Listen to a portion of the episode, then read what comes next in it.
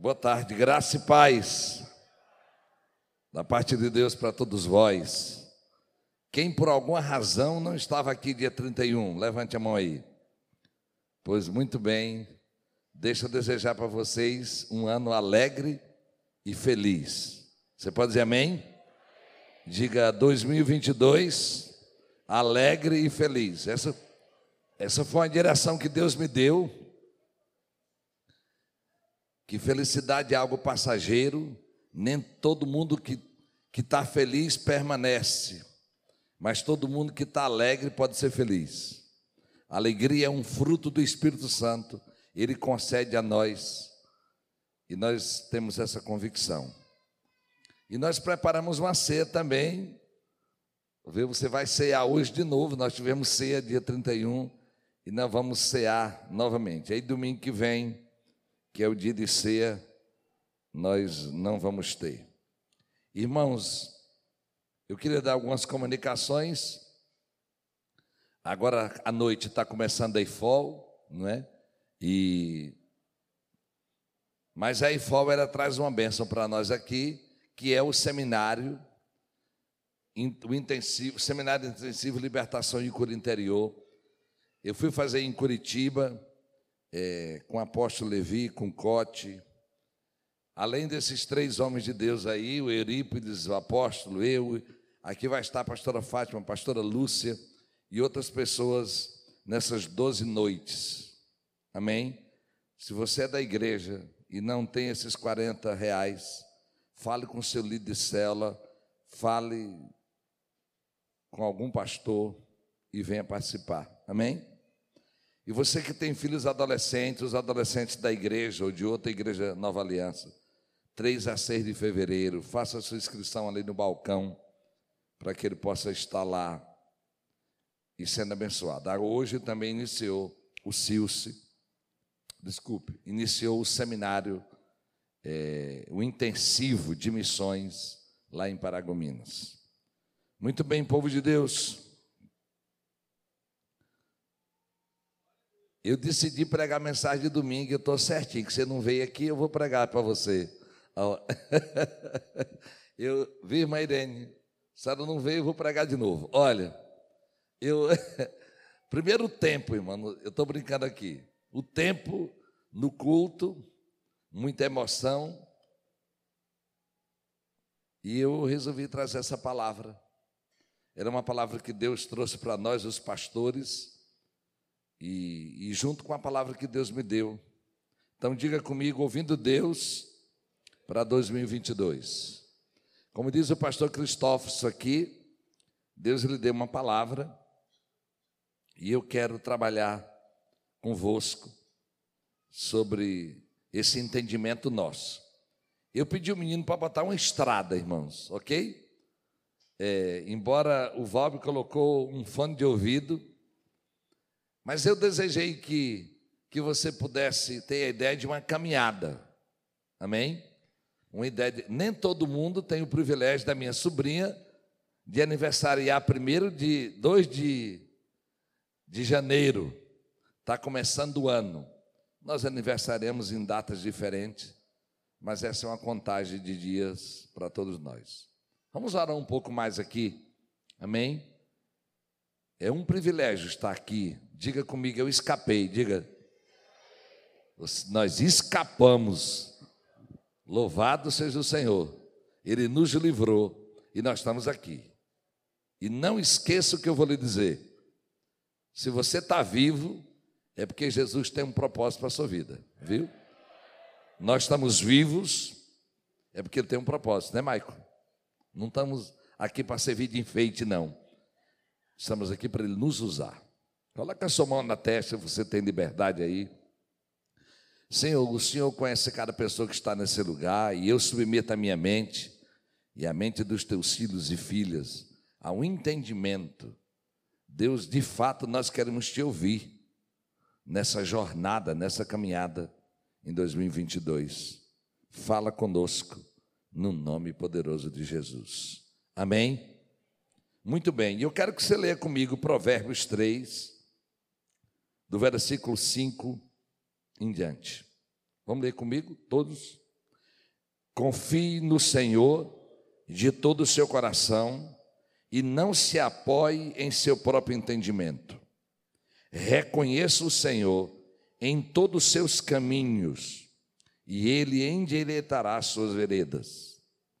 Não seja sábio aos seus próprios olhos, tema o Senhor e evite o mal.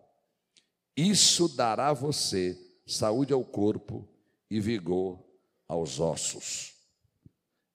Irmãos, o livro de Provérbios é um livro para a vida. E ele, e ele vai dizendo, é, no versículo 5, ele tem duas palavras para isso.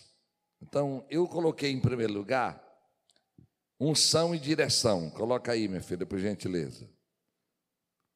A nossa, nós vamos ouvir Deus em 2022, diga unção e direção divina. Diga comigo, unção. Unção é uma palavra que quer dizer capacidade. Uma pessoa ungida é uma pessoa capacitada por Deus, escolhida por Deus, separada por Deus. Então, quando, eu, quando nós compreendemos unção e que Deus vai nos direcionar, que aquela é uma direção dele nessa caminhada.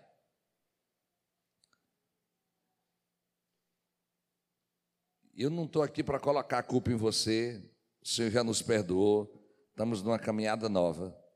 Mas olha aqui, eu desejo que no final desse ano você tenha pouca culpa por decisões erradas. Uma, uma pessoa imatura, ela está tomando decisões erradas, querendo que Deus conserte a besteira dela. Deus vai consertar pela bondade e misericórdia. Mas algumas delas, irmãos, são irreparáveis. Você sabe disso. O versículo 5. Confia no Senhor de todo o seu coração. Coração e entendimento são sinônimos na Bíblia.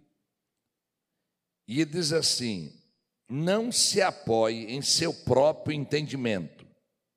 Uma versão mais antiga dos dinossauros na fé dizia, diz assim: não te estribes no teu próprio entendimento, não, não, não monte no seu próprio entendimento.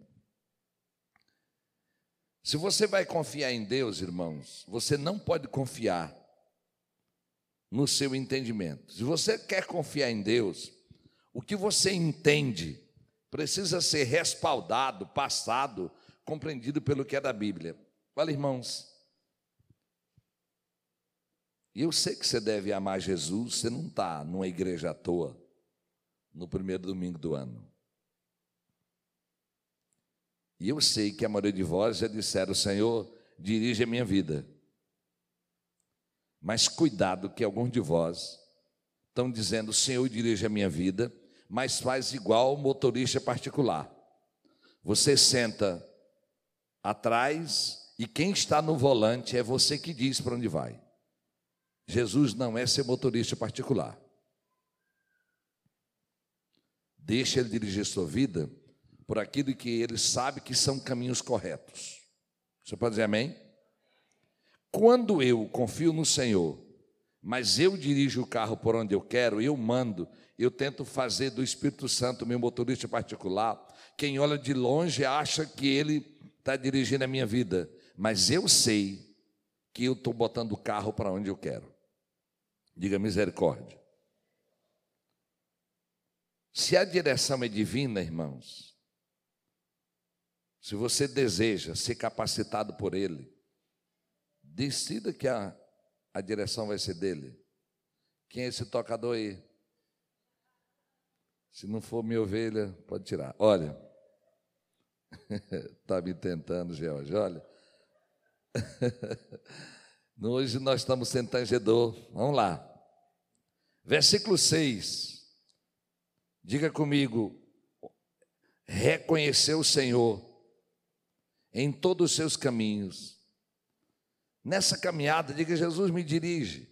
E o Senhor vai endireitar suas heredas. É como se no caminho grande tem outros caminhos pequenos, outras estradas. Irmãos, eu quero que você creia nisso. Eu quero que você caminhe comigo em duas áreas.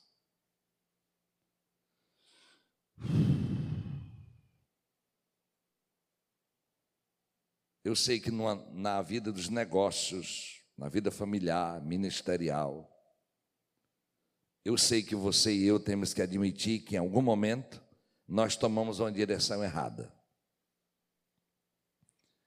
Irmãos, eu, eu não posso querer ir para Belém e pegar a Belém Brasília no sentido de Brasília.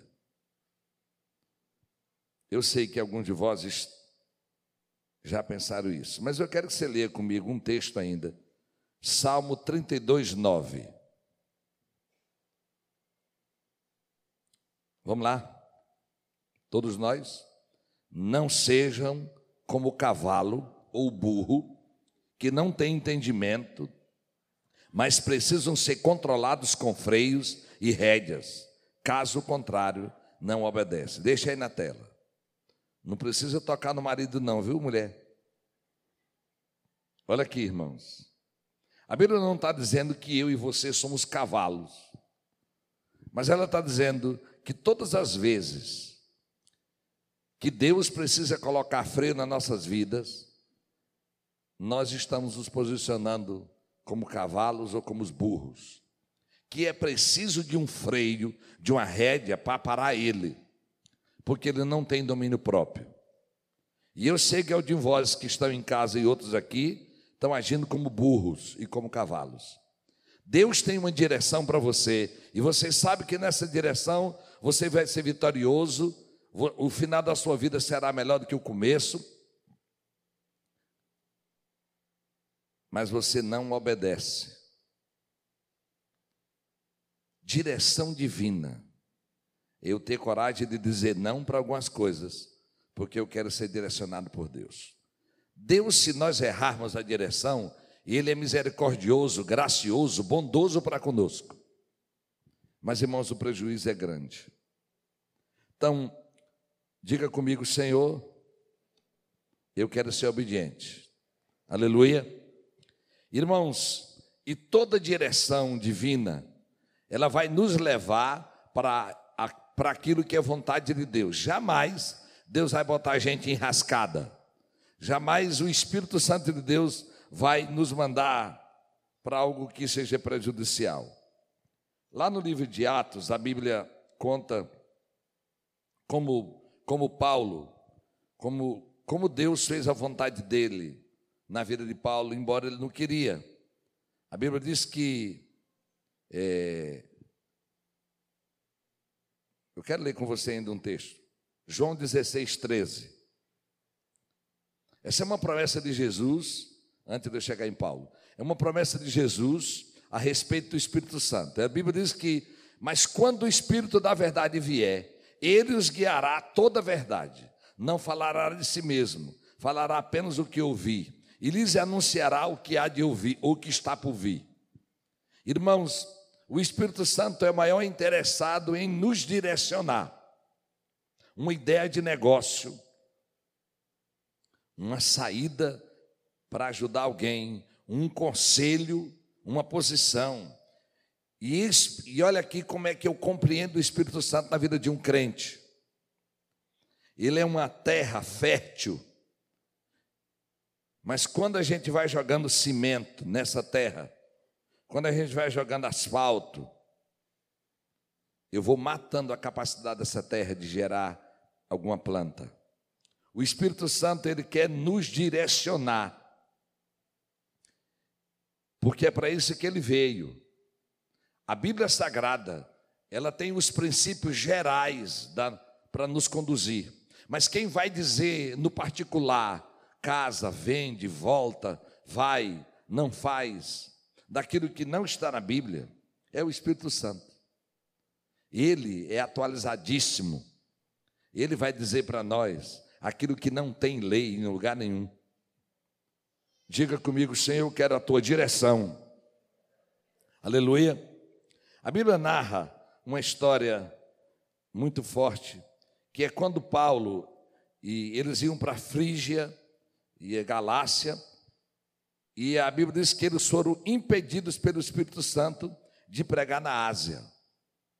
É, e Paulo, quando ele chega em Bitínia, eles começam a orar, e durante a noite, Paulo teve uma visão. Um, um homem macedônio diz: Passa a Macedônia e ajuda-nos. Paulo ia pregar o Evangelho, mas Deus desejava um lugar diferente para ele. E ele teve uma visão. Um dia, José, marido de Maria, decidiu deixá-la, e o Espírito Santo mostrou em sonho para ele, disse: O filho que ela está esperando é concebido por Deus, volta e recebe como esposa. Quando o Faraó estava matando todas as crianças menores, José precisava de uma direção de Deus e despega a mulher e o menino e vai para o Egito até a hora que eu te direcionar. Uma direção para cumprir um propósito. A Bíblia diz no Salmo 32, no versículo 10, que muitos são as dores do ímpio, mas a bondade do Senhor protege quem nele confia. Diga comigo. Muitas são as dores dos ímpios. O ímpio é o que não crê. Mas a bondade do Senhor protege quem nele confia. O confiar é a mesma palavra do texto que eu comecei aqui. Confia as tuas direções ao Senhor. Pergunte para Ele. Pergunte para Ele. Irmãos, e olha, talvez uma pessoa que queira passear ou ir em São Paulo e ele não tem dinheiro, ele vai orar, orar, orar, perguntando: Senhor, é da tua vontade que eu faça isso em São Paulo? E ele coloca um critério: se o dinheiro aparecer, eu vou compreender que é da tua vontade. Mas olha, irmãos, quando você tem o dinheiro, que você pode ir a hora que você quiser, você precisa orar mais ainda para saber se aquilo é de Deus. Quando é que eu pego uma direção errada? Quando eu posso ir e não pergunta a Deus. Então, a direção, irmãos, correta vai evitar a sujeira nos pés e nas mãos. Muitos nós estamos indo, com certeza, em direções aonde o Senhor nunca mandou a gente ir. Às vezes, nós estamos profissionalmente, matrimonialmente ou espiritualmente tomando decisões que Jesus não mandou a gente tomar. Se você deseja fazer a vontade de Deus, peça a direção dele. Essa direção talvez não seja lógica para você agora, mas amanhã você vai entender porque Deus disse não ou porque ele disse sim. Diga, Senhor, me dá a tua direção. Irmãos, num mundo humanista como nós vivemos hoje, onde o homem basta a si mesmo, onde toda a ciência, onde todo o dinheiro, é possível que depender do Espírito Santo pareça uma coisa de menino. Mas, irmãos, quem decide ouvir a direção do Senhor vai sofrer pouco. Nesses 31 anos de pastoreio, as pessoas que eu, me, que eu mais vi sofrer foi esses do Salmo 32, que como cavalo quando jumento sem freio, decidindo fazer o que queria. E o Senhor permite que essa pessoa se arrebente amanhã. Esse que você escute Deus, pergunte para ele. Eu sei que alguns de vocês já são experientes. E é possível que vocês já tenham uma sabedoria, mas nós nunca vamos saber todas as coisas. A direção de Deus precisa estar presente em cada um de nós. Eu sei que portas estão abertas nesse ano, mas na medida que você obedecer princípios e ao entrar por essas portas, é possível que você vai falhar pouco. Porque onde tem unção e direção divina, Deus vai dar sabedoria, revelação, entendimento, principalmente nas decisões que são decisões para a vida inteira. Nesse tempo aonde o homem é o centro das atenções, o centro da nossa vida é o Espírito Santo. Diga, Senhor, eu quero seguir a tua direção.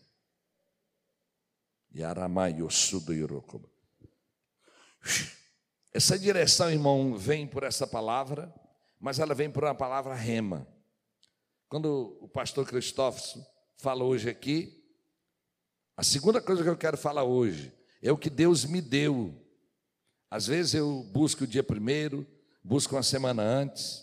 Senhor, me dá uma palavra para para 2023 ou 22.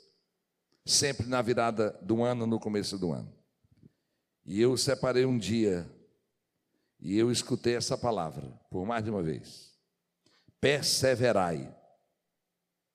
Eu coloquei perseverança aí, porque o que eu recebi foi no imperativo. Eu posso imaginar algumas coisas, porque é que, deu, porque é que eu escutei de Deus, que aquilo que mais eu precisava lembrar em 2022 era a capacidade de perseverar, e eu só escutava no imperativo, como ela fosse mim. E eu tenho certeza que essa palavra que Deus me deu, você também precisa escutar. Aleluia.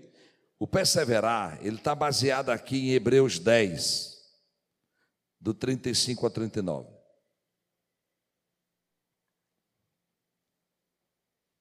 Por isso, não abram mão da confiança que vocês têm, ela será ricamente recompensada. Vocês precisam perseverar de modo que quando tiverem feito a vontade de Deus, recebam o que ele prometeu. Pois em breve, muito em breve, aquele que vem virá e não demorará. Mas o meu justo viverá pela fé, e se retroceder, não me agradarei dele. Nós, porém, não somos dos que retrocedem e são destruídos, mas dos que creem e são salvos. Vamos repetir comigo esse versículo? Vamos lá? Nós, porém, não somos dos que retrocedem e são destruídos, mas dos que creem e são salvos. Coloque agora no tempo pessoal. Você vai dizer: Eu, porém, não sou dos que retrocedem e são destruídos, mas dos que creem e são salvos. Irmãos, quando eu escutei naquele, naquele lugar de oração a palavra perseverai, dentro de mim passou um filme em várias áreas.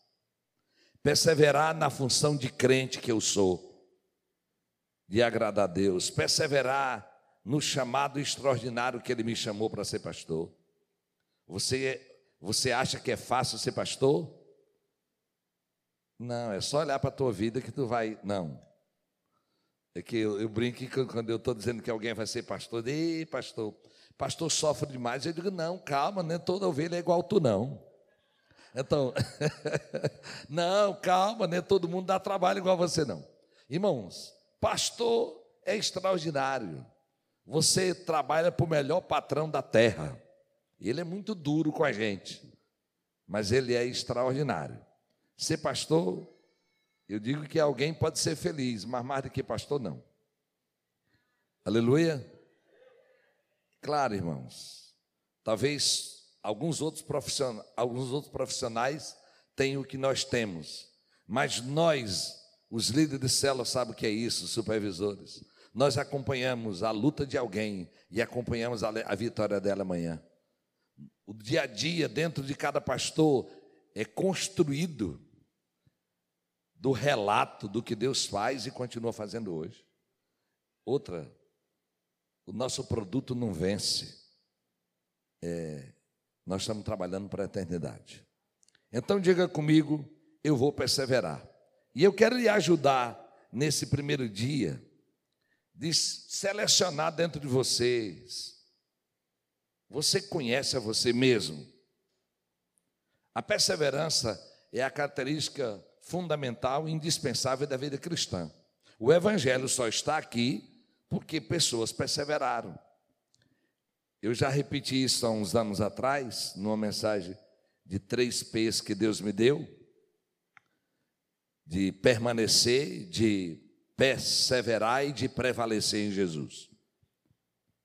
E um entendimento que eu repito muito é que, na medida em que eu persevero em Jesus, eu crio um alicerce para que as promessas de Deus possam se cumprir na minha vida.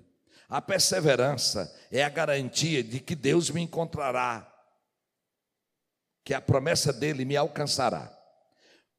Na medida que eu estou perseverando, o céu sabe que aquilo que ele me prometeu vai se cumprir. Eu sei que aquilo que Deus tem prometido vai chegar. De todas as características de um crente, a perseverança é indispensável, porque ela fecha a porta para todo para todo todo caminho de destruição, e ela é o alicerce para todo edifício que Deus vai construir na nossa vida. Aleluia. Você precisa compreender que que onde não há perseverança, irmãos, a possibilidade de entrar toda espécie de tristeza, de pecado, de projeto falido, está em Jesus, é o que eu quero dizer. Eu vou perseverar em Jesus, haja o que houver, chova canivete, Ele vai estar comigo. Perseverar em Jesus é não trocar Ele por um prazer momentâneo, é não, é não relativizar os valores.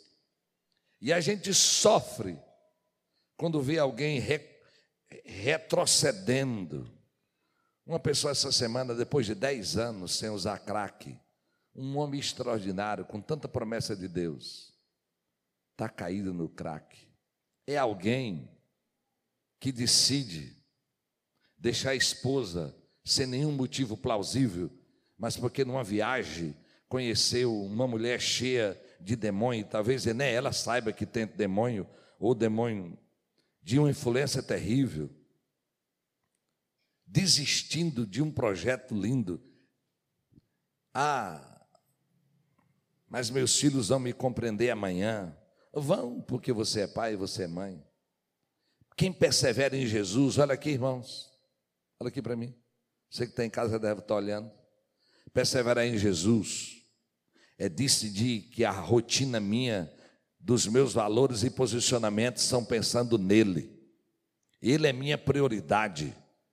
Eu estou servindo a Jesus, não é só porque eu não quero ir para o inferno, não. Eu estou servindo a Jesus, é porque Ele é o único caminho, Ele é a única certeza que eu vou ser abençoado amanhã.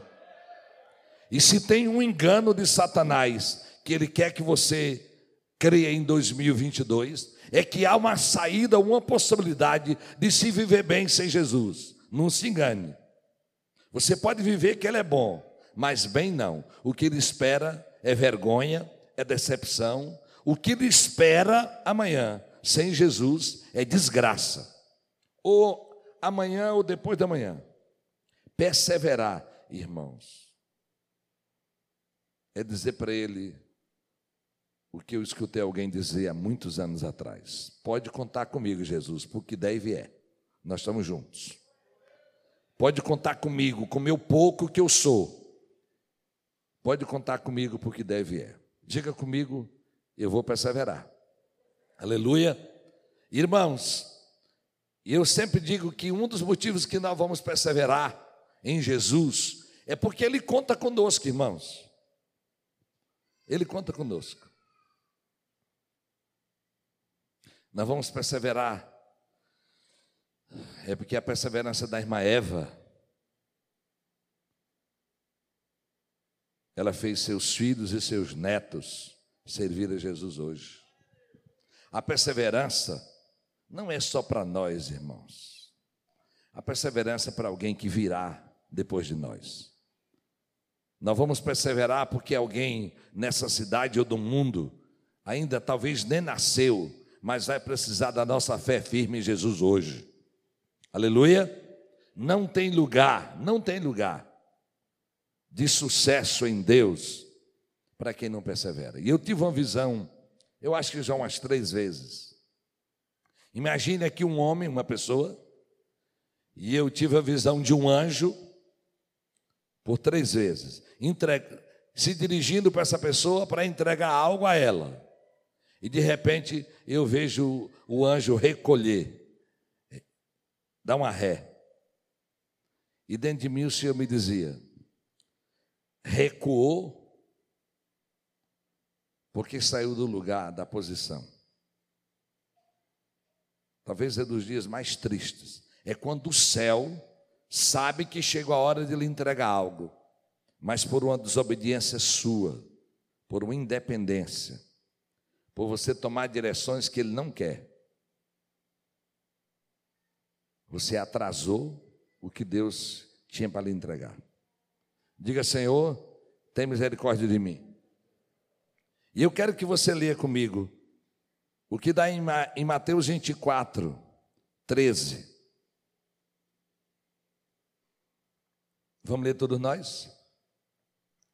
Mas aquele que perseverar até o fim será salvo. Vamos repetir de novo? Mas.